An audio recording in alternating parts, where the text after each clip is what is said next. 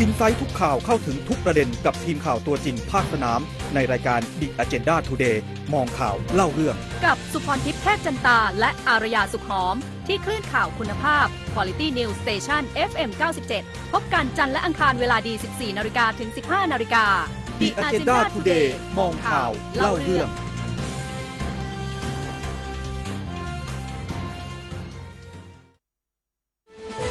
ช่วง The Agenda Today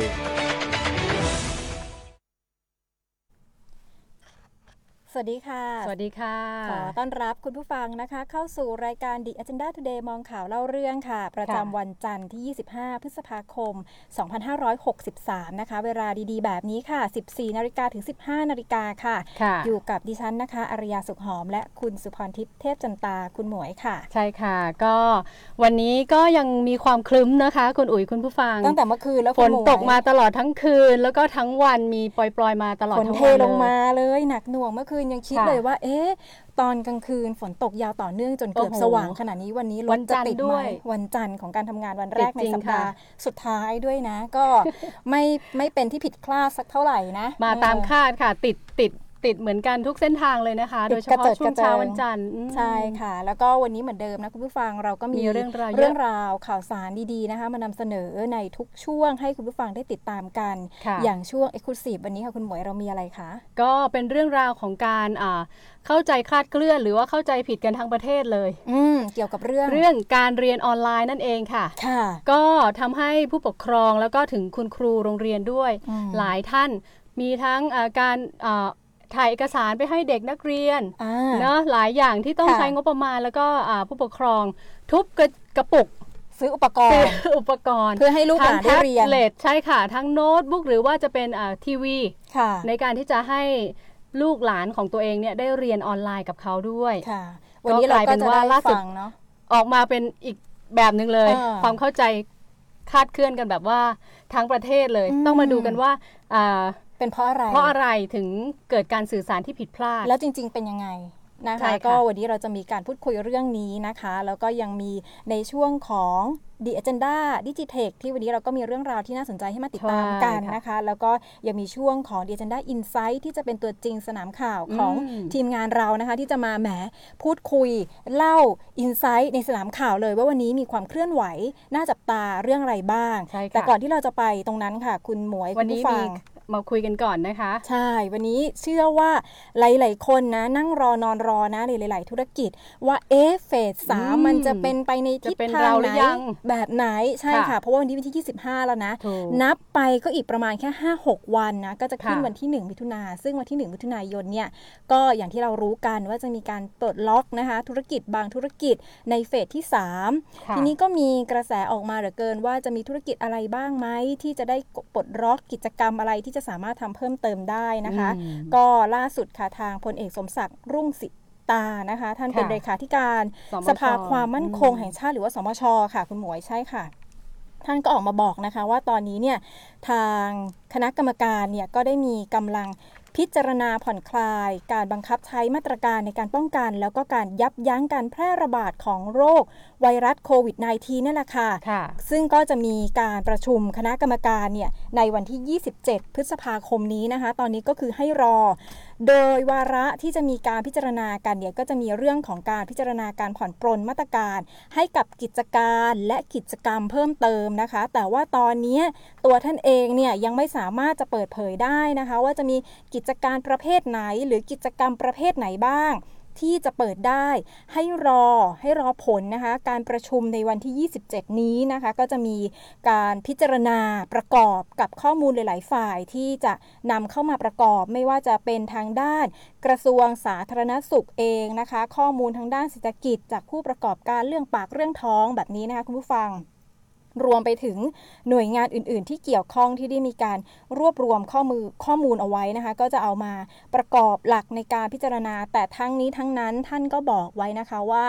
เราจะปลดล็อกเฟสที่3เนี่ยจะมีแบบไหนยังไงบ้างเนี่ยก็ต้องคำนึงถึงความปลอดภัยเป็นหลักสำคัญนะคะซึ่งก็ เชื่อมั่นเหลือเกินว่าหลายๆธุรกิจเนี่ยก็น่าจะได้เปิดดำเนินการแล้วก็ยังมีการพูดไปถึงเรื่องของพรกฉุกเฉินนะคะว่าจะมีการพิจารณาระยะเวลาในการประกาศเคอร์ฟิวหรือเปล่าจากเดิมจากตอนนี้ที่คงไว้เนี่ย 5 ทุ่มถึง 4 ทุ่มเนี่ยจะเป็นเวลาเดิมต่อไปไหมหรือว่าจะมีขยับปรับลดแต่ยังคงชั่วโมงเช่นอาจจะขยับจาก 5 ทุ่มไปเป็นเที่ยงคืนจนถึง 4 ทุ่มหรือ 5 ทุ่มถึง 3 ทุ่มซึ่งทุกอย่างเนี่ยก็จะต้องรอการพิจารณาให้สอดคล้องกับกลุ่มธุรกิจหลายๆธุรกิจด้วยที่จะปลดล็อกนะคะให้สอดคล้องกับการใช้ชีวิตว่างั้นเถอะทั้งนี้ทั้งนั้นเนี่ยผลเนี่ยก็ต้องรอการประชุมในวันที่ 27 นะคะแล้วก็จะเสนอต่อที่ประชุมสบค.ในวันที่ 29 เพื่อประกาศให้ใช้การปลดล็อกเฟสที่ 3 ให้ทันวันที่ 1 ค่ะคุณหมวยก็ถือว่าอาจจะต้องติดตามนะคะว่ามีอะไรที่ผ่อนคลายแล้วก็อันไหนที่ยังคงอยู่ถูกต้องสำคัญคือน่าจะเป็นเรื่องของผับบาร์หรือว่าสถานบันเทิงต่างๆเห็นแล้วว่าจะมีพวกนวดนวดอะไรแบบนี้ค่ะโรงภาพยนตร์ต่างๆก็ยังรออยู่ว่าตัวเองจะได้รับการปลดล็อกไหมนะคะถูกต้องก็รอฟังกันไปค่ะส่วนทางรองศาสตราจารย์นายแพทย์ธีระวรธนารัตน์นะคะคณะแพทยศาสตร์จุฬาลงกรณ์มหาวิทยาลัยได้โพสต์Facebook ข้อความส่วนตัวนะคะก็ได้บอกว่าหลังจากที่ห้างเนี่ยถูกปลดล็อกแล้วต้องจับตามองไปที่ปลายเดือนนี้ค่ะจนถึงต้นเดือนหน้าว่าถ้าไม่มีเคสรายใหม่ขึ้นเรื่อยๆเนี่ยแต่ก็อย่าลืมนะคะว่าไม่ใช่ไม่แปลว่าไม่มีคนติดเชื้อในสังคมนะจริงๆแล้วมีอยู่แต่ยังไม่ถูกตรวจนั่นเองแล้วก็บางคนยังไม่รู้ตัวเพราะว่าอาการยังไม่ปรากฏ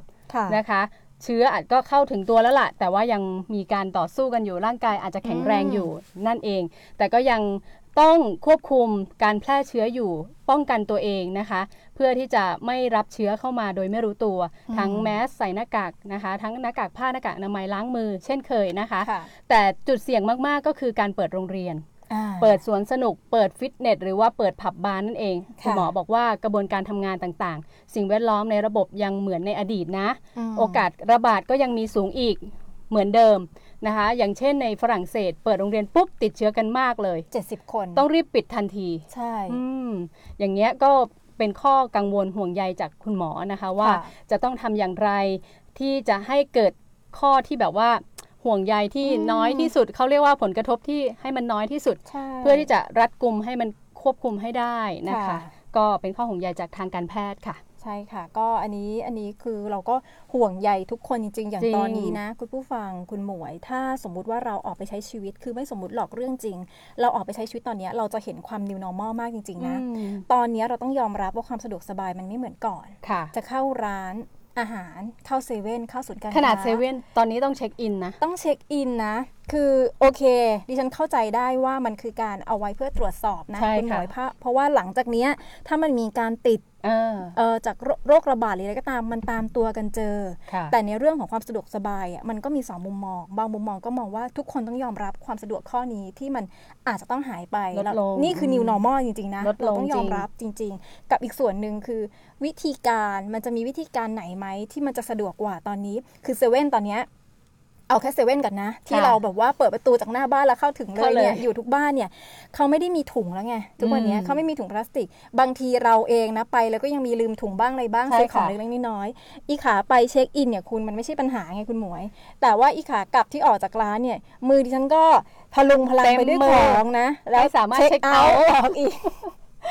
นะคะตอนนี้ปัญหาคือสงสารน้องๆในเซเว่นมากต้องทำพนักงานขายคือเป็นที่รองรับอะไรมีเหวี่ยงวีนนะเอาจริงๆอะไรเยอะแยะถูกร้านอาหารก็มีหิวก็หิวแบบนี้คุณคือดิงก็มองว่าจะได้กินสักเมื่อไหร่ดีระบบนี้มันก็ดีนะคะแต่ก็ไปเจอปัญหาระบบร่มเมื่อวานนี้ไปซุปเปอร์มาร์เก็ตแห่งหนึ่งต่อคิวกันยาวเหยียดที่จะเช็คอินเข้าไปซื้อของในซุปเปอร์มาร์เก็ตไม่รู้ว่าระบบอินเทอร์เน็ตที่แต่ละคนถือแต่ละค่ายเนี่ยล่มหรือว่าไอตัวแอปล่มแต่คือยาวเลยค่ะจนพนักงานเนี่ยเขาต้องแก้ไขปัญหาโดยการบอกไม่ต้องแล้วค่ะมาเซ็นชื่อก็พออันนี้นะคะมันก็เป็นอีกจุดหนึ่งที่เราอาจจะต้องยอมรับแล้วก็ต้องไม่หงุดหงิดกับเรื่องนี้ใช่ค่ะแต่ว่าก็มีข้อห่วงใยที่ว่าถ้าเซ็นแต่ว่าใส่เบอร์ถูกไหม ชื่อนามสกุลถูกไหม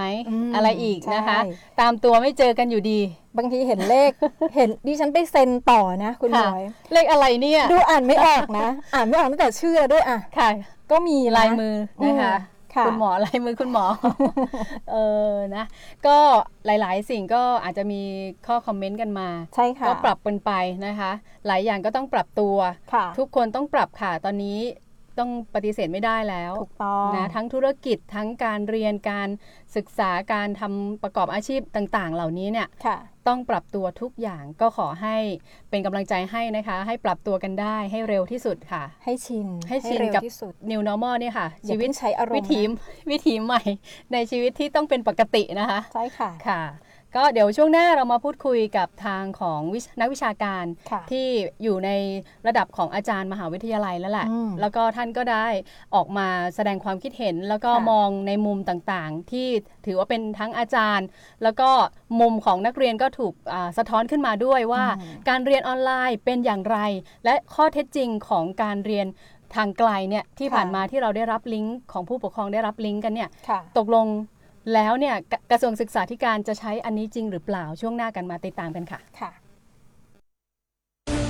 อินไซต์ทุกข่าวเข้าถึงทุกประเด็นกับทีมข่าวตัวจริงภาคสนามในรายการ The Agenda Today มองข่าวเล่าเรื่องติดตามทุกช่องทางของ The Agenda ได้ที่ www.theagendathai.com ทางแฟนเพจและ Twitter ได้ที่ @theagendath ทาง YouTube Channel ติดตามที่ @theagendathai และทางพอดแคสต์ผ่านแอปพลิเคชัน Spotify ที่ @theagenda ติดตามข่าวจากตัวจริงภาคสนามกับเรา The Agenda Insight ทุกข่าวเข้าถึงทุกประเด็น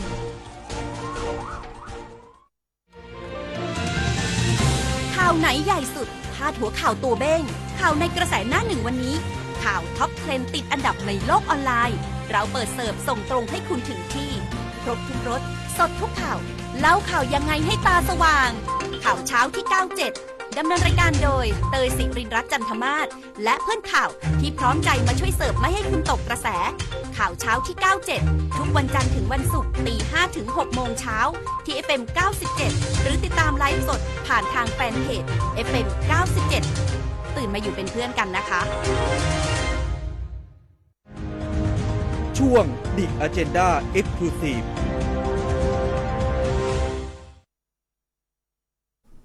ค่ะ 14:21 นาทีนะคะช่วง The Agenda Exclusive นะคะก็เป็นเรื่องที่เราพูดคุยกันไว้ค่ะว่าการศึกษาการเรียนออนไลน์ของกระทรวงศึกษาธิการนะคะที่พูดคุยกันไว้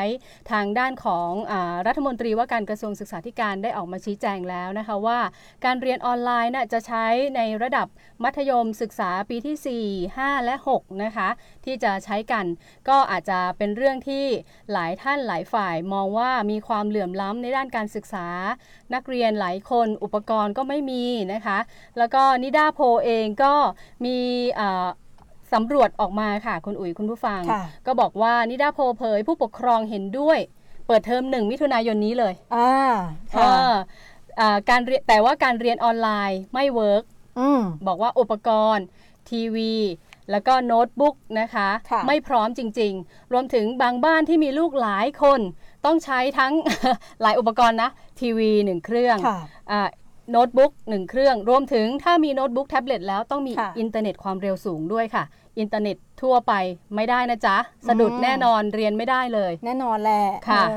นะก็ถือว่าวันนี้ได้รับเกียรติจากทางรายการของเรานะคะรายการของเราได้รับเกียรติจากท่านของอาจารย์ดร.เชษฐาทรัพย์เย็นนะคะเลขาธิการสมาคมสังคมศาสตร์แห่งประเทศไทยนะคะเป็นประธานสภาคณาจารย์และข้าราชการมหาวิทยาลัยราชภัฏธนบุรีด้วยอยู่ในสายกับเราสวัสดีค่ะสวัสดีค่ะสวัสดีครับท่านพิธีกรทั้งสองครับค่ะสวัสดีค่ะอาจารย์วันนี้เราเห็นความชัดเจนของรัฐมนตรีศึกษาธิการมาพูดคุยแล้วว่าจริงๆแล้วเป็นม.4 ม.5 ม.6 ค่ะอาจารย์ในการเรียนออนไลน์เกิดความเข้าใจผิดกันทั่วประเทศอาจารย์มองอย่างไรคะคือผมขออนุญาตนำเสนอตรงนี้นะครับว่าในช่วงแรกที่มีการประกาศมาว่ายุควิกฤตโควิดเนี่ยจะมีการเรียนออนไลน์นะครับในช่วงแรกเนี่ยไม่ได้มีการระบุเลยนะครับว่า จะเรียนเฉพาะม.ปลายแต่จะเป็นการกำหนดว่าให้มีการเรียนออนไลน์มาแทนระบบปกติโดยที่มีการเลื่อนเปิดเทอมไปแล้วก็ในช่วงกลางเดือนพฤษภาที่ผ่านมาเนี่ยจะทดลองระบบก่อนนะครับแต่ว่าไม่ได้มีการระบุชัดเจนตามหน้าสื่อหรือในสิ่งใดที่บอกว่า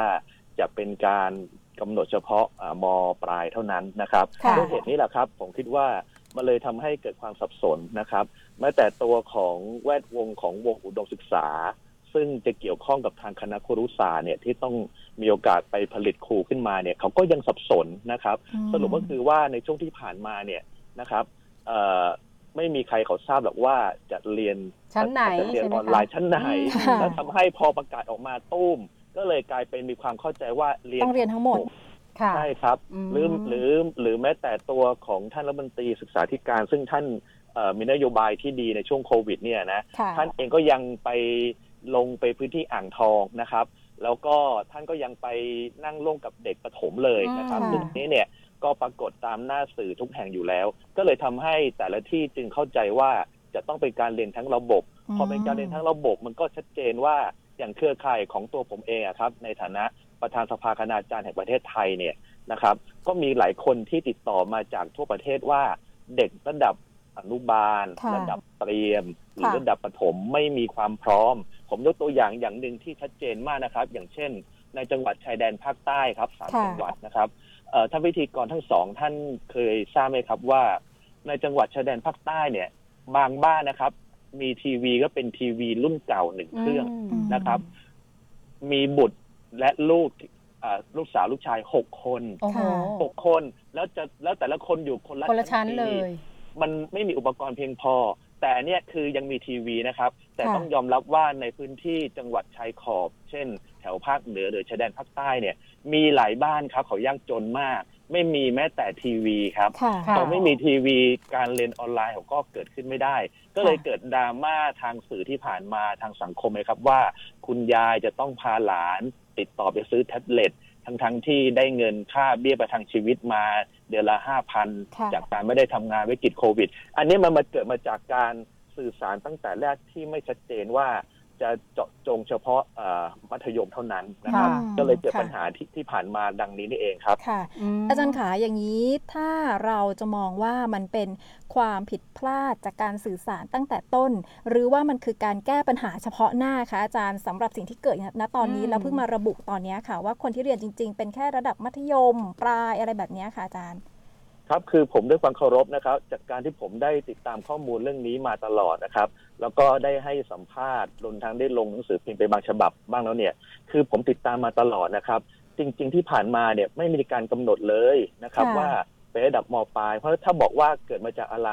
ผมก็ขออนุญาตฟันธงเลยว่าเกิดมาจากการที่ออกนโยบายมาครั้งแรกแล้วก็อาจจะไม่ได้มีการวิเคราะห์อย่างครอบคลุมนะครับจนทำให้มีการออกประกาศมาว่าทุกชั้นเรียนเสร็จแล้วพอเกิดกระแสขึ้นมาว่าระดับประถมระดับอนุบาลเขาทำไม่ได้แล้วก็เลยอาจจะถอยหนึ่งข้าวก็เลยมาที่ระดับมัธยมแทนนะครับเพราะฉะนั้นเนี่ยเป็นเรื่องของตัวความครอบคลุมของนโยบายในการวินิจฉัยตอนแรกว่าจะทำหรือไม่ทำขนาดไหนรวมกับการสื่อสารครับคือถ้าสมมุติว่าทางกระทรวงพูดชัดว่าตั้งใจเรียนระดับมัธยมตั้งแต่แรกเอกสารที่ออกมาแต่แรกก็ควรจะระบุมัธยมแต่นี่ไม่มีครับเพิ่งจะมาตามแก้กันเมื่อไม่กี่วันที่ผ่านมานะครับก็คิดว่าเป็นเรื่องของการสื่อสารที่ผิดพลาดด้วยครับค่ะอาจารย์ค่ะถ้ามองในมุมของความเสียหายที่มันจะเกิดขึ้นจากการสื่อสารที่ผิดพลาดอาจจะเป็นการตั้งใจหรือไม่ตั้งใจที่เกิดขึ้นเนี่ยค่ะอาจารย์ค่ะอาจารย์มองความผิดพลาดสิ่งที่เกิดขึ้นตอนนี้มันแค่ไหนยังไงคะอาจารย์คือผมมองความเสียหายในสองมุมนะครับในมุมแรกเนี่ยเป็นเรื่องของตัวเงินของผู้ปกครองซึ่งผู้ปกครองเนี่ยที่ผ่านมาเขาไม่รู้ใน1สัปดาห์หรือก่อนจะเรียนออนไลน์1สัปดาห์รวมเป็น14วันเนี่ยค่อมหน้าค่อมหลังนะครับจากวันที่เปิดเนี่ยเมื่อข้อมูลไม่ชัดผู้ปกครองก็ต้องไปตามหาซื้อคอมพิวเตอร์ผู้ปกครองก็ต้องไปหาเช่าสัญญาณซึ่งก็มีมูลค่าพอสมควรนะครับหรือว่าก็ต้องดิ้นรนในการที่จะติดต่อคุณครูคุณครูเองก็ไม่รู้คุณครูก็ต้องเสียทรัพยากรในการวิ่งมานั่งจูนให้อะไรต่างๆนานาอันนี้แค่ตัวอย่างแค่นิดเดียวแต่ถ้าลบทั้งระบบนะครับในประเทศเราเนี่ยมีนักเรียนนะครับที่อยู่ในระบบเนี่ย เกือบ1ล้านคน 5-6 แสนคนก็คูณเข้าไปสิครับว่า 5-6 แสนครอบครัวนะครับบวกกับเรื่องของสิ่งที่ครูจะต้องรับผิดชอบเพราะนั้นเนี่ยมูลค่าเนี่ยคำนวณเป็นตัวเงินผมว่ามันก็พอประมาณเลยนะอันนี้คืออันที่หนึ่งอันที่สองในเรื่องของความเสียหายเนี่ยเป็นความเสียหายด้านความน่าเชื่อถือนะครับเพราะว่าอย่าลืมว่าในยุคนี้ที่เรากำลังปรับปรุงแก้ไขวิกฤตให้มันดีเนี่ยมันชัดเจนมากครับว่าเราจะต้องทำให้ความน่าเชื่อถือเกิดทีนี้พอนโยบายที่ออกมาเนี่ยไม่มีความสื่อสารที่ชัดเจนตั้งแต่แรกแล้วผ่านไป1สัปดาห์แล้วก็มาระบุเพิ่มเติมว่าระดับมัธยมเนี่ยความน่าเชื่อถือมันมีปัญหาทีนี้เนี่ยมันไม่ใช่น่าเชื่อถือเฉพาะสิ่งที่แสดงคอมเมนต์นิดๆหน่อยๆตามหน้าสื่ออย่างที่ผมแสดงแต่มันเป็นความน่าเชื่อถือทั้งระบบการศึกษาขั้นพื้นฐานตรงนี้แหละครับถ้าในอนาคตเนี่ยเกิดทางกระทรวงท่านมีนโยบายดีๆจริงๆออกมาล็อต2ล็อต3เนี่ยมันจะเริ่มเกิดการตั้งคำถามจากบรรดาผู้ปฏิบัติคือคุณครูหรือผู้ที่มีส่วนเกี่ยวข้องได้รับผลกระทบคือผู้ปกครองนะครับหรือแม้แต่ตัวของสังคมหรือสื่อมวลชนก็ตามว่าสรุปแล้วนโยบายที่ออกมาล็อต2ล็อต3เนี่ยมันมีความน่าเชื่อถือแค่ไหนแล้วถ้าเกิดความสงสัยขึ้นมาการระดมสรรพกำลังในการจะร่วมมือผลักดันให้นโยบายที่ดีๆในการแก้ไขปัญหาเรื่องการเรียนเนี่ยมันก็จะเป็นที่น่าเสียดายว่าไม่ได้รับความร่วมมืออย่างเต็มที่ตรงนี้แหละที่ผมเสียดายครับซึ่งเรื่องของข้อผิดพลาดเหล่านี้เนี่ยทางด้านของประธานมูลนิธิการศึกษาทางไกลผ่านดาวเทียมเองก็ได้แถลงข่าวไว้แล้วใช่ไหมคะอาจารย์ว่าเรื่องของระบบนั้นมันอาจจะไม่พร้อมในการที่จะใช้จริงแต่ว่ากระทรวงศึกษาธิการเองก็ยังประกาศหรือว่าใช้ในระบบนี้ไปแล้ว1สัปดาห์ใช่ค่ะพยายามผลักดันครับผมจากการที่ผมได้อ่านแถลงการนะครับซึ่งได้น่าจะแถลงกันไปถ้าผม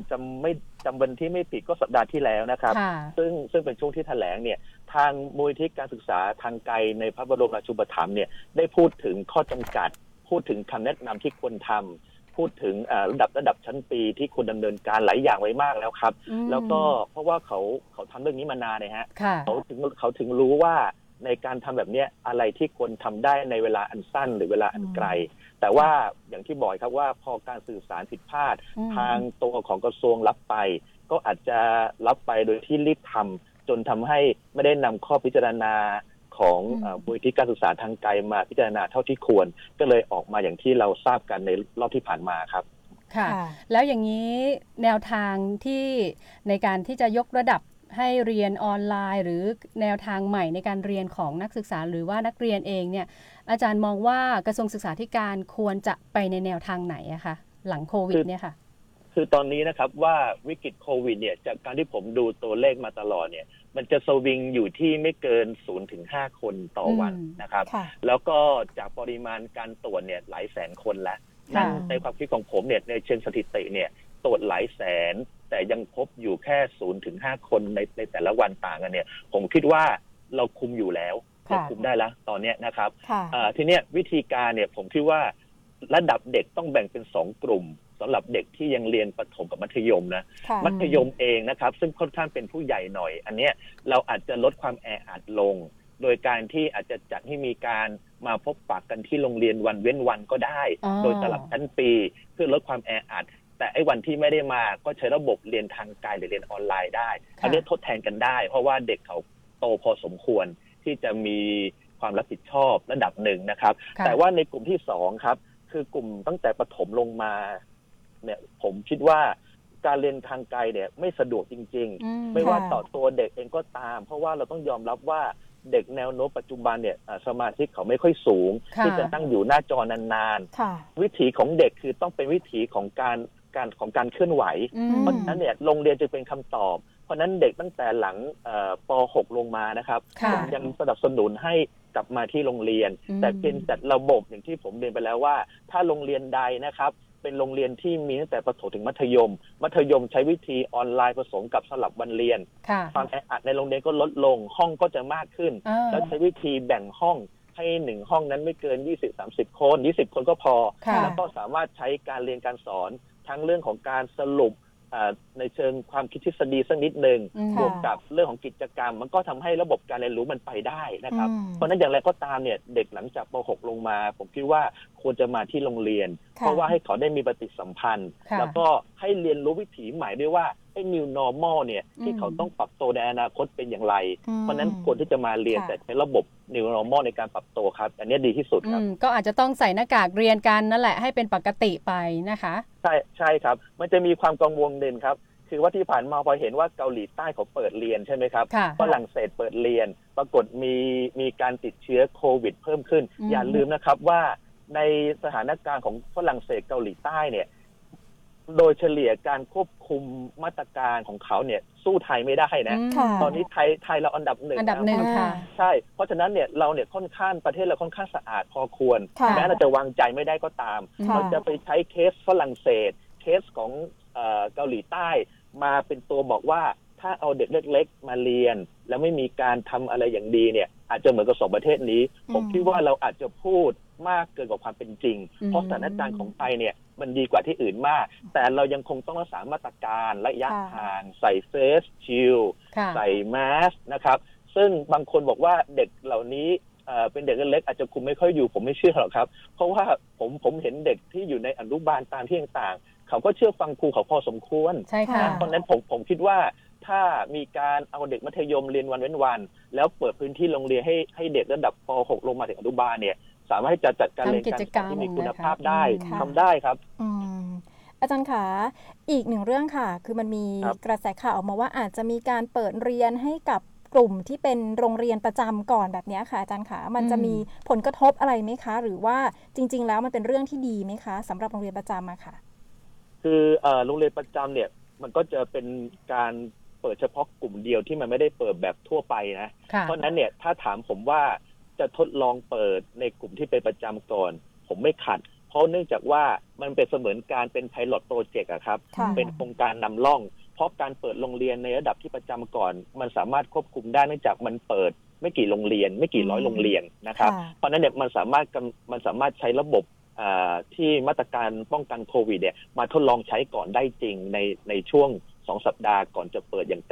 ป็นทางการคือ1 กรกฎาคมผมเห็นด้วยนะมีการทดลองก่อนแต่ที่ผ่านมาเป็นอย่างนี้นะครับไอ้ตอนที่ประกาศตุ้มให้เรียนออนไลน์เนี่ยมันไม่มีการทดลองครับมันเป็นการประกาศตุ้มแล้วทำเลยประเทศซึ่งอันนี้แหละถึงเกิดความโกลาหลโอลหม่านนะครับแต่ถ้ามีการทำแบบ Pilot Project เอาสักกลุ่มนึงมาทดลองเปิดอยู่ประจำแล้วก็จัดระบบศึกษาอย่างนั้นอย่างนี้อันนี้ผมยังเห็นด้วยมากกว่าเพราะมันสามารถที่จะลองผิดลองถูกได้แล้วก็ยังอยู่ในมาตรการที่ควบคุมคนได้ครับค่ะซึ่งก็น่าจะใช้กับหลายๆโครงการนโยบายที่จะออกมาหลังจากนี้ด้วยใช่ไหมคะอาจารย์ในการที่จะต้องทดลองก่อนที่จะเอาใช้วงกว้างรวมทั้งประเทศทีเดียวผมยืนยันนะครับว่านโยบายใดที่กระทบต่อสังคมวงกว้างไม่ควรที่จะเอามาใช้ทันทีเพราะมันเป็นของใหม่เราต้องเข้าใจว่ามันเป็นของใหม่ท่านวิทยากรทั้งสองครับขนาดผมสอนอยู่ที่มหาวิทยาลัยในระดับมหาวิทยาลัยเองการเรียนออนไลน์ยังมีอุปสรรคเหมือนกันทั้งที่จริงๆเด็กอายุเกิน18แล้วครูบาอาจารย์ก็พอสมควรแล้วแต่เอาเข้าจริงมีปัญหาครับเพราะฉะนั้นเองเนี่ยผมถึงยืนยันว่านโยบายหลังจากนี้ไม่ว่าอะไรก็ตามมันจะเป็นลักษณะ new normal หมดควรจะมี pilot project หรือโปรเจกต์นำร่องก่อนแล้วค่อยมาทดลองถูกผิดแล้วก็มาปรับปรุงให้ดีขึ้นแล้วค่อยประกาศตุ้มเป็นนโยบายทำกันทั้งประเทศแบบทุกพื้นที่ทีหลังครับก็คือเราสองคนก็เห็นด้วยกับอาจารย์นะคะไม่น่าจะมีใครว่านะคะถ้าเกิดจะมีการทดลองก่อนแล้วทำให้มันดีกว่าประกาศตุ้มไปเลยแบบนี้ใช่ไหมคะอาจารย์ใช่ครับค่ะรวมถึงค่ะขอย้ายอีกนิดนึงนะครับผมเรียนมาทางด้านนโยบายสาธารณะด้วยเนี่ยคือตามหลักนโยบายสาธารณะก็เป็นแบบนี้นะครับท่านพิธีกรคือจะต้องมีการทดลองก่อนจนสามารถที่ทำให้มั่นใจว่ามันใช้ได้จริงแล้วค่อยมาทำกับคนทั่วไปทั้งหมดทั้งประเทศเพื่อให้เกิดผลกระทบในเชิงลบน้อยที่สุดครับค่ะรวมถึงการประชาสัมพันธ์สร้างการรับรู้ให้ประชาชนได้ทราบแบบชัดๆก่อนด้วยใช่ไหมคะเพื่อที่จะป้องกันความเข้าใจผิดคลาดเคลื่อนอย่างที่เกิดขึ้นแล้วเนี่ยค่ะอันนี้สำคัญที่สุดเลยครับเมื่อนโยบายสาธารณะทดลองเสร็จปุ๊บนะก็ต้องมีการทำคู่มือทำเตรียมแผนการประชาสัมพันธ์ว่าจะพูดอะไรก่อนอะไรหลังไม่ใช่พูดทีละขย่อนแล้วเสร็จแล้วพอเกิดปัญหาแล้วก็มาพูดมาแก้อีกทีไม่ได้ครับมันต้องวางไปเลยว่าพูดครั้งหนึ่งจะเกิดปัญหาคำถามอะไรแล้วก็จากคำถาม2เป็นสเต็ปไปจนครบกระบวนการสิ้นสงสัยซึ่งอันนี้ทำได้นะครับถ้าเกิดเราวางแผนกันดีๆครับค่ะ ได้ค่ะครบถ้วนสมบูรณ์ค่ะขอบพระคุณมากค่ะอาจารย์ค่ะค่ะขอบพระคุณค่ะสวัสดีค่ะดร.เชษฐา ทรัพย์เย็นนะคะเลขาธิการสมาคมสังคมศาสตร์แห่งประเทศไทยท่านเป็นประธานสภาคณาจารย์และข้าราชการมหาวิทยาลัยราชภัฏธนบุรีด้วยค่ะก็ถือว่ามีทั้งข้อเสนอนะว่า 1, 2, 3 มัธยมควรที่จะเรียนออนไลน์สลับวันเว้นวันนะบริหารจัดการได้ค่ะใช่แต่ว่าเดี๋ยวฉันชอบตรงที่ท่านพูดนะมันถูกต้องข้อหนึ่งนโยบายก่อนที่จะออกมาใช้มันต้องมีการทดลองในกลุ่มแคบก่อนเพื่อให้เห็นถึงศักยภาพของนโยบายนี้ว่ามันใช้จริงในวงกว้างได้ไหมถ้าไม่ได้ต้องไปปรับตรงไหนถ้าได้ควรจะดำเนินการเมื่อไหร่ยังไงนะคะคืออันนี้ควรที่จะให้เหมาะสมกับกลุ่มบางกลุ่มอาจจะไม่ได้ใช้ทั่วทั้งหมดนะคะค่ะก็ถือว่าได้ความชัดเจนแล้วก็ได้แนวทางที่กระทรวงศึกษาธิการอาจจะนำไปใช้ได้นะคะถ้าเป็นประโยชน์จริงๆนะค่ะสำหรับช่วงหน้ามาพูดคุยกันว่าสภานะคะรัฐสภาของเราที่กำลังจะเปิดในสัปดาห์นี้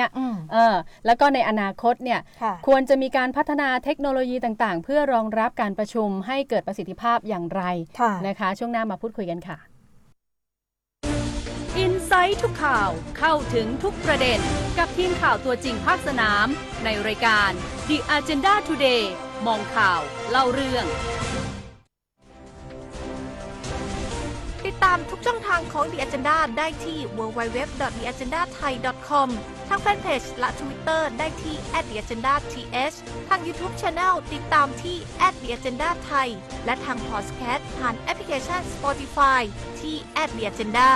ติดตามข่าวจากตัวจริงภาคสนามกับเรา The Agenda Insight ทุกข่าวเข้าถึงทุกประเด็นทุกประเด็นข่าวร้อนเศรษฐกิจการเมืองพานุมาตร สสยานันท์จะมาสรุปวิเคราะห์เจาะลึกตีแผ่ทุกแง่มุมในรายการเสาเช้าเล่าข่าวลึกทุกเช้าวันเสาร์เวลา 9:00 นถึง 10:00 นทางสถานีข่าวคุณภาพQuality News Station สวท FM 97 MHz ช่วง The Agenda Digitech ค่ะ 14:41 นาทีนะคะช่วง The Agenda Digitech ค่ะนอกจากที่จะเป็น ITแล้วก็ดิจิทัลแล้วเศรษฐกิจเราก็มีนะคะสำหรับช่วงนี้ก็เป็นช่วงที่จะมาพูดคุยกันเรื่องของเทคโนโลยีด้วยเช่นกันใช่ค่ะค่ะก็อย่างที่พูดคุยกันนะว่าสภาผู้แทนราษฎรและก็รัฐสภาทั้งสวและสสเองควรที่จะพัฒนาระบบเทคโนโลยีเพื่อที่จะซัพพอร์ตในการทำงานให้เกิดประสิทธิภาพนะคะค่ะอยู่ในสายกับเรานะคะท่านประธานกรรมาธิการการสื่อสารโทรคมนาคมดิจิทัลเพื่อเศรษฐกิจและสังคมนะคะสวัสดีค่ะคุณกัลยารุ่งวิจิตชัยค่ะค่ะสวัสดีค่ะสวัสดีค่ะท่านประธานค่ะค่ะในส่วนของระบบเทคโนโลยีของรัฐสภาจะพัฒนาอย่างไรหลังจากนี้ให้เกิดความทันสมัยรองรับการประชุมการทำงานบ้างคะค่ะก็เราก็ต้องพูดถึงว่าที่มาของสถานการณ์โควิด -19 เนาะเพราะว่ามันเป็นการปรับเปลี่ยนโฉมของชีวิตเราใหม่หมดเลยเรียกว่า new normal ที่เราต้องเตรียมตัวเรียนรู้ที่จะเข้าสู่ชีวิตปกติใหม่ใช่ไหมคะฉะนั้นเนี่ยเราจะเห็นว่าการประชุมสภาซึ่งก็ช่วงนี้เปิดสมัยประชุมวิสามัญแล้วนะคะเดี๋ยวก็จะมีประชุมขึ้นอีกเมื่อวันที่27ก็คืออีก2วันเนี่ยนะคะ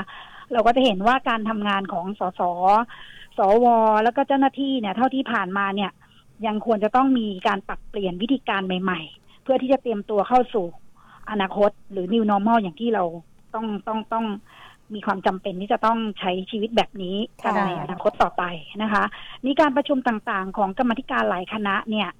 เราก็ต้องใช้เทคโนโลยีที่จะใช้ในการประชุมอยู่แล้วนะคะไม่ว่าการติดต่อสื่อสารหรือเป็นพวกวิดีโอคอนเฟอเรนซ์ซึ่งปกติพวกนี้ก็ประชุมกันเป็นปกติอยู่แล้วนะคะวันนี้จะมีการเก็บข้อมูลต่างๆซึ่งเป็นระบบของอิเล็กทรอนิกส์ซึ่งการที่เราจะทำให้เรื่องต่างๆเหล่านี้นะคะให้ผู้เกี่ยวข้องนะคะกรรมาธิการเราเนี่ยก็คิดว่าจะนำเสนอเรื่องต่างๆเหล่านี้ให้ผู้เกี่ยวข้องเนี่ยได้เตรียมเพื่อที่ว่าจะรองรับสถานการณ์โควิด -19 ซึ่งเราไม่รู้ว่าวันนี้มันจะสิ้นสุดลงเมื่อไหร่นะคะและนอกจากว่าถึงแม้ว่าจะเข้าสู่ภาวะปกติแล้วแต่มันก็ยังมีภัยคุกคามต่างๆทางไซเบอร์หรืออะไรอย่างนี้ซึ่งทาง กรรมธิการหรือว่าทางสภาเนี่ยต้องเตรียมตัวที่จะรับมือกับสิ่งต่างๆเหล่านี้นะคะฉะนั้นเนี่ยก็เป็นเรื่องของที่กรรมธิการ DES นะคะก็คิดว่าเราจะหารือกันในครั้งแรกเลยได้สามนะคะที่เท่าที่เราคุยกันนอกรอบนะคะว่าถ้าเปิดสมัยประชุมขึ้นมาเนี่ยมันจะต้องมีการเตรียมการในระบบรัฐสภาเพราะว่าจะเป็นห้องประชุมใหม่นะคะก็คือตอนนี้เรายังไม่ได้เริ่มไปใช้ห้องประชุมแห่งใหม่คือห้องประชุมพระสุริยันเนาะก็เลยยังไม่ทราบว่าระบบในเรื่องของการเตรียมในเรื่องของ IT เนี่ยเขาได้ยกเครื่องใหม่หรือปรับปรุงให้ดีขึ้นทันสมัย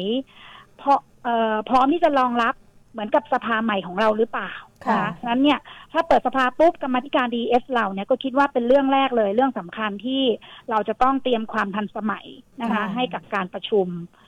อย่างเงี้ยค่ะก็พูดคุยกันค่ะคุณกัลยาคะอย่างเงี้ยถือว่าเป็นสิ่งใหม่ที่เกิดขึ้นในระบบการทำงานของเราเหมือนกันใช่ไหมคะถ้าเรามองในแง่ของบุคลากรเรามีความเตรียมพร้อมไว้อยู่แล้วใช่ไหมคะใช่ค่ะก็คือจริงๆเนี่ยการปรับปรุงเทคโนโลยีทันสมัยเนี่ยมันเป็นเรื่องที่สำคัญมากนะคะเพราะว่าอุปกรณ์ต่างๆเนี่ยมันต้องเปลี่ยนนะระบบการโครงข่ายอะไรต่างๆเนี่ยจาก 3-4G ก็มาเป็น 5G ฉะนั้นเนี่ยการรองรับเทคโนโลยีที่มันมีความรวดเร็วทันสมัยครอบคลุมมากขึ้นเนี่ยมันก็จะต้องมีการวางระบบหรือวางแนวทางนะคะทีนี้เรื่องสำคัญตรงเนี้ยมันก็อย่างสภาเนี่ยบางครั้งเนี่ยการประชุมของเราเนี่ยเป็นข้อมูลที่มีความสำคัญฉะนั้นคุณต้องควรจะมีระบบแบ็กอัพข้อมูลเปิดกรณีภาวะฉุกเฉินหรือว่าระบบล่มขึ้นมาเนี่ยใช่ไหมคะข้อมูลการประชุมหรือการเก็บข้อมูลเก่าแม้กระทั่งข้อมูลเก่าก็ตามนะคะถ้าเราไม่มีระบบหรือแนวทางการรักษาข้อมูลเหล่านี้นะคะคือถ้าเกิดมันสูญหายมันจะต้องมีการกู้คืนได้ใช่ไหมคะอย่างที่เรียกว่า data recovery ค่ะคือทีนี้ฉะนั้นตรงนี้เนี่ยเท่าที่ผ่านมานะคะนี่เราพูดถึงที่ผ่านมาจนถึงณวันนี้เนี่ยยังคิดว่าสภาเนี่ยยังไม่พร้อมหรืออาจจะยังเตรียมไม่ครอบคลุมนะแต่ทีนี้ว่าเราก็ยังไม่สามารถจะตอบได้เพราะว่าคือการประชุมในอีก2วันข้างหน้าเนี่ยก็คือจะต้องสสทุกคนหรือท่านสวหรือเจ้าหน้าที่เนี่ยก็จะต้องไปลองใช้ดูว่าเขาได้เตรียมระบบต่างๆเหล่านี้ตามที่เรามีความคิดเห็นว่ามันควรจะเป็นเนี่ยเอาไว้พร้อมหรือยังแต่ถ้ายังเนี่ยทางกรรมธิการก็จะมีการประชุมหารือแล้วก็พูดคุยเรื่องนี้เป็นแนวทางในการพัฒนาระบบต่อสภาค่ะค่ะอย่างที่คุณกัลยาบอกว่าทางสภาเองอาจจะยังไม่มีความพร้อมมากอยู่ในจุดนี้แต่บุคลากรที่จะเป็นส่วนในการที่จะคอยดูแลในเรื่องของการใช้ระบบการใช้ระบบคือเราก็มีการเตรียมไว้เพราะว่าเราก็ต้องยอมรับว่าคนที่ใช้ระบบเนี่ยมันมีคนความเชี่ยวชาญอยู่สองรุ่นนะคะคือเป็นคนรุ่นเก่ากับคนรุ่นใหม่ที่อาจจะมีความสามารถในการใช้หรือว่าในการที่จะรู้จักเรื่องของเทคโนโลยีเนี่ยได้ไม่เท่ากันอย่างเงี้ยค่ะใช่อันนี้ก็ต้องเป็นการที่ว่าคือทุกคนต้องปรับตัวอย่างที่บอกแล้วนะต่อไปนี้ก็คือแบบ new normal ละสิ่งปกติใหม่ที่มันจะต้องแบบเป็นอย่างนี้ไปตลอดละนะคะฉะนั้นอย่างสสเนี่ยบางคนก็ต้องอยู่ในพื้นที่ต้องลงพื้นที่ด้วยอะไรอย่างเงี้ยนะคะการเดินทางเข้ามาของสสต่างจังหวัดที่จะมาประชุมเนี่ยถ้าเกิดเป็นสถานการณ์ปกติก็คงไม่มีปัญหาอะไรเพราะทุกคนก็จะเตรียมพร้อมเตรียมตัวว่าคือเราประชุมวันนี้เราก็จะเดินทางก่อนอย่างเงี้ยนะคะแต่ถ้าเกิดสถานการณ์โควิดซึ่งวันนี้เรายังตอบไม่ได้เลยนะคะคือสถานการณ์ดีขึ้นแต่ก็ยังไม่กาดตกไม่ได้อะนะคะเพราะยังไม่มีวัคซีนใช่ใช่ยังไม่มีวัคซีนนั้นเราไม่รู้ว่าการควบคุมของรัฐบาลซึ่งวันนี้ต้องถือว่าควบคุมได้ยอดเยี่ยมมากๆในหลายประเทศที่เขาชื่นชมเราระบบการสาธารณสุขของเราเนี่ยถือว่าเข้มแข็งนะคะแล้วก็ต้องถือว่าครั้งนี้ก็เท่ากับเป็นการฝึกวินัยคนไทยพอสมควรนะที่ฉันคิดว่านะมันก็คือว่าถ้าเกิดว่าสถานการณ์ไม่คลี่คลายหรือเกิดขึ้นเนี่ยสสมาประชุมไม่ได้ทำไงล่ะเราก็ต้องวิดีโอคอนเฟอเรนซ์นั้นถ้าเกิดสภาไม่เตรียมรองรับตรงนี้เนี่ยเกิดสสต่างจังหวัดเนี่ยซึ่งเป็นจำนวนมากใช่ไหมคะ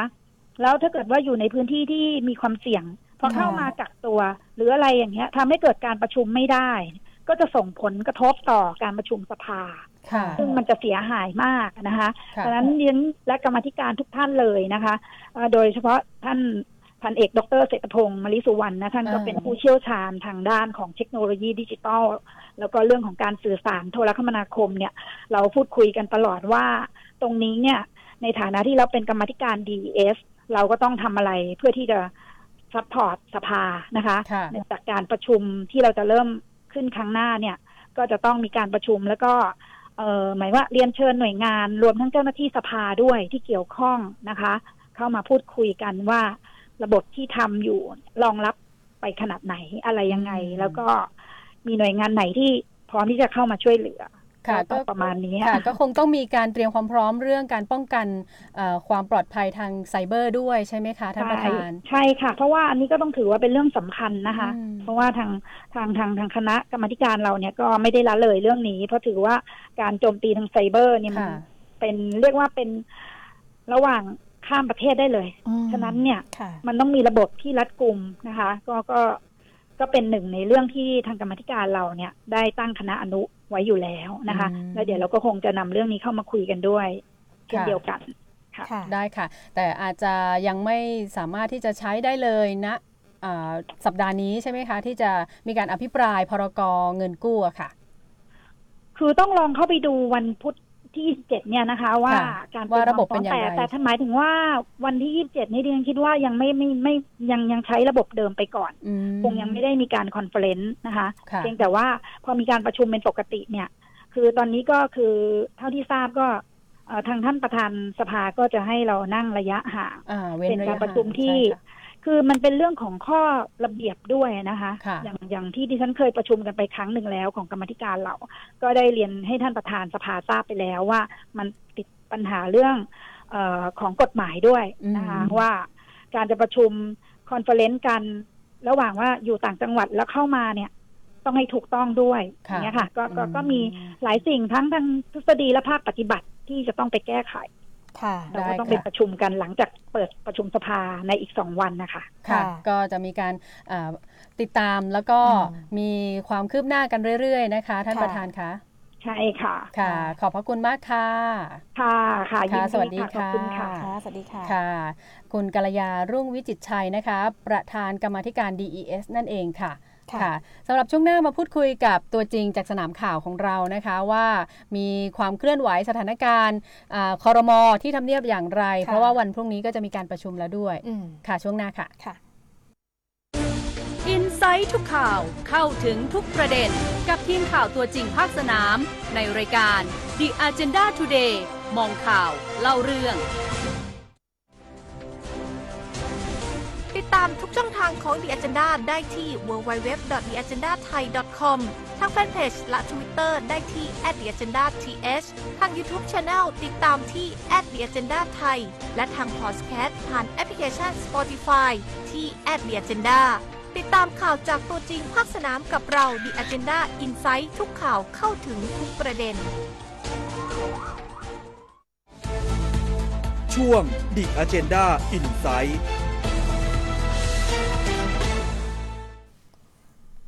ค่ะ 14:51 น.นะคะอยู่กับเรา2คนค่ะกับช่วง The Agenda Insight ค่ะวันนี้นะคะเราก็มีผู้สื่อข่าวของเราค่ะคุณมนตราจันทาสุขนะคะที่จะมาร่วมพูดคุยนะคะในสนามข่าวนะว่ามีอะไรที่มีความเคลื่อนไหวน่าติดตามบ้างค่ะเป็นยังไงคะสวัสดีค่ะคุณมนตราคะสวัสดีครับคุณหมวยคุณอุ๋ยครับแล้วก็ฟังครับค่ะวันนี้ก็ความเคลื่อนไหวที่น่าสนใจก็คงอยู่ที่ทำเนียบรัฐบาลนะครับต้องบอกว่าที่จริงแล้วช่วงเช้าเนี่ยดูเหมือนจะเงียบๆนะฮะเพราะว่าวันนี้เนี่ยทางพลเอกประยุทธ์จันทร์โอชานายกรัฐมนตรีเนี่ยมีภารกิจนะครับที่เป็นทางการที่ขึ้นเป็นวาระงานเนี่ยก็แค่ไปประชุมนะครับสภากลาโหมที่กระทรวงกลาโหมนะฮะแต่ทีนี้หลังจากที่นายกรัฐมนตรีกลับมาเนี่ยก็เข้าปฏิบัติภารกิจที่ทำเนียบนะครับตามปกติมาถึงทำเนียบเนี่ยสักช่วงเที่ยงๆนะครับหลังจากนั้นบรรยากาศก็เริ่มมาเพราะว่าทีแรกเนี่ยท่านพลเอกประวิตรวงษ์สุวรรณเนี่ยรองนายกรัฐมนตรีท่านก็เดินทางเข้ามาถึงทำเนียบเหมือนกันนะครับก็เตรียมที่จะเป็นประธานการประชุมเรื่องของกีฬาทีนี้คุณอุตตมะ สาวนายนรัฐมนตรีคลังนะครับหัวหน้าพรรคพลังประชารัฐก็เข้ามาไล่เลี่ยกันห่างกันไม่เกิน2นาทีนะครับห่างกันไม่เกิน2นาทีผู้สื่อข่าวก็เลยตั้งข้อสังเกตว่าเอ๊ะมาพบมาคุยอะไรกันใช่ไหมอะไรกันหรือเปล่าการเมืองไหมนะครับเพราะในเรื่องงานเนี่ยถ้าเป็นเรื่องงานเนี่ยทางคุณอุตตมะน่าจะมาคุยกับท่านรองสมคิดถูกไหมฮะค่ะทีนี้เนี่ยผู้สื่อข่าวก็สังเกตเห็นว่าเข้ามาปุ๊บก็ขึ้นข้างบนเลยที่ทำงานรองสมคิดเนี่ยอยู่ด้านล่างอยู่ชั้นล่างนะฮะแต่ขึ้นข้างบนน่าจะไปพบพลเอกประวิตรนะฮะ ทีนี้ก็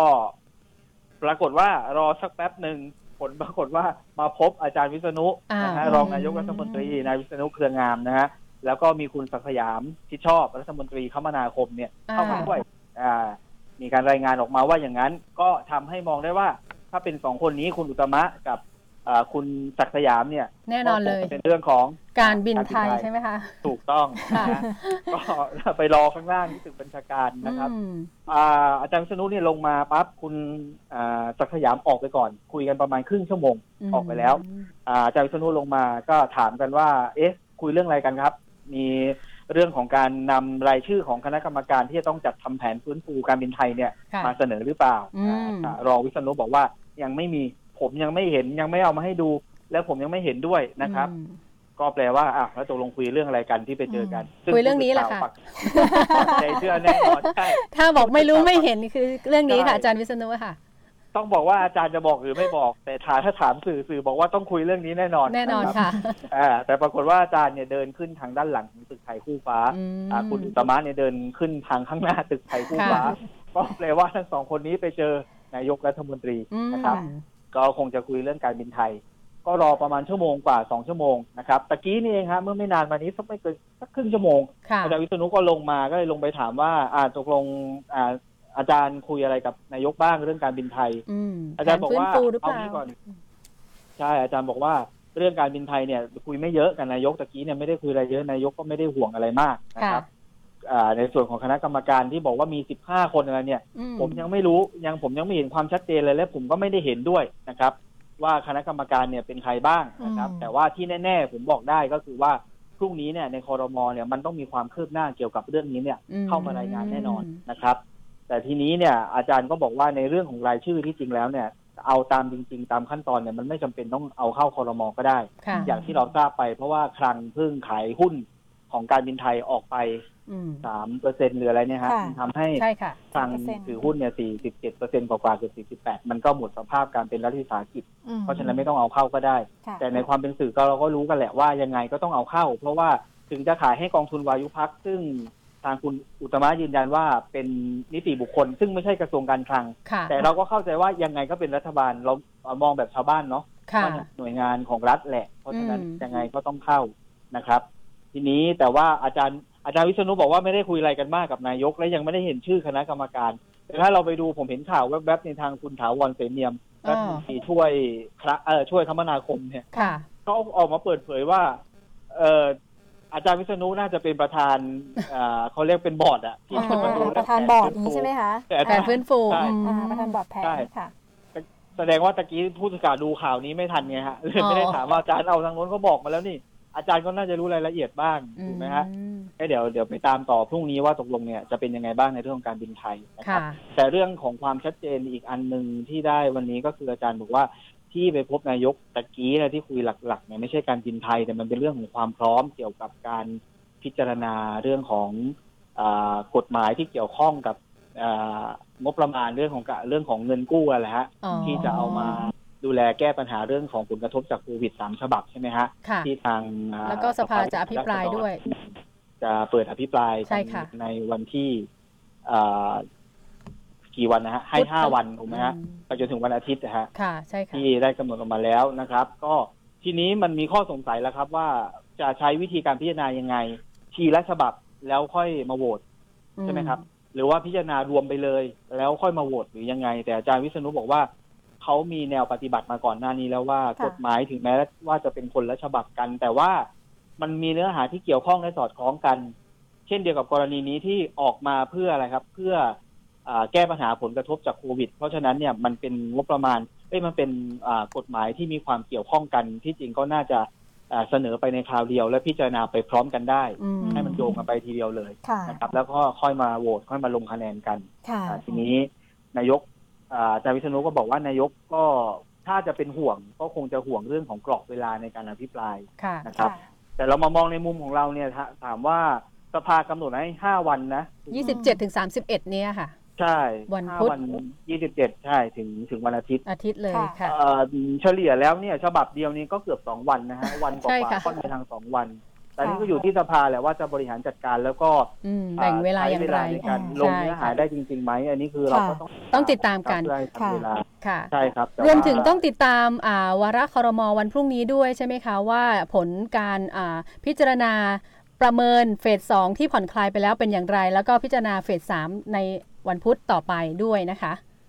แน่นอนครับว่าพรุ่งนี้เนี่ยไฟนอลแน่นอนเพราะว่าต้องสรุปให้นายกให้คณะรัฐมนตรีดูแน่นอนเพราะนายกก็เป็นผอ.สบค.ด้วยค่ะได้ค่ะวันนี้ขอบคุณคุณมนตราจันทราสุขผู้สื่อข่าว The Agenda Today มากค่ะสวัสดีค่ะค่ะแล้วก็ขอบคุณคุณผู้ฟังที่ติดตามรายการของเราพบกันใหม่วันพรุ่งนี้บ่าย 14:00 น.นะคะหมวยอุ๋ยวันนี้สวัสดีค่ะสวัสดีค่ะ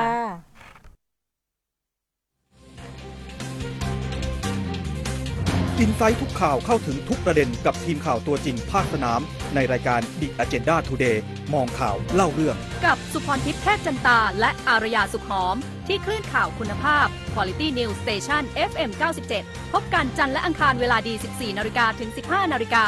The Agenda Today มองข่าวเล่าเรื่อง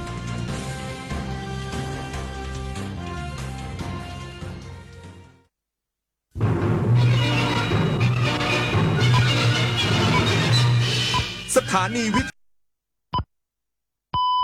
ทยุกระจายเสียงแห่งประเทศไทยและเครือข่ายทั่วประเทศเสนอข่าวต้นชั่วโมงรู้เร็วรู้จริงเกาะติดทุกสถานการณ์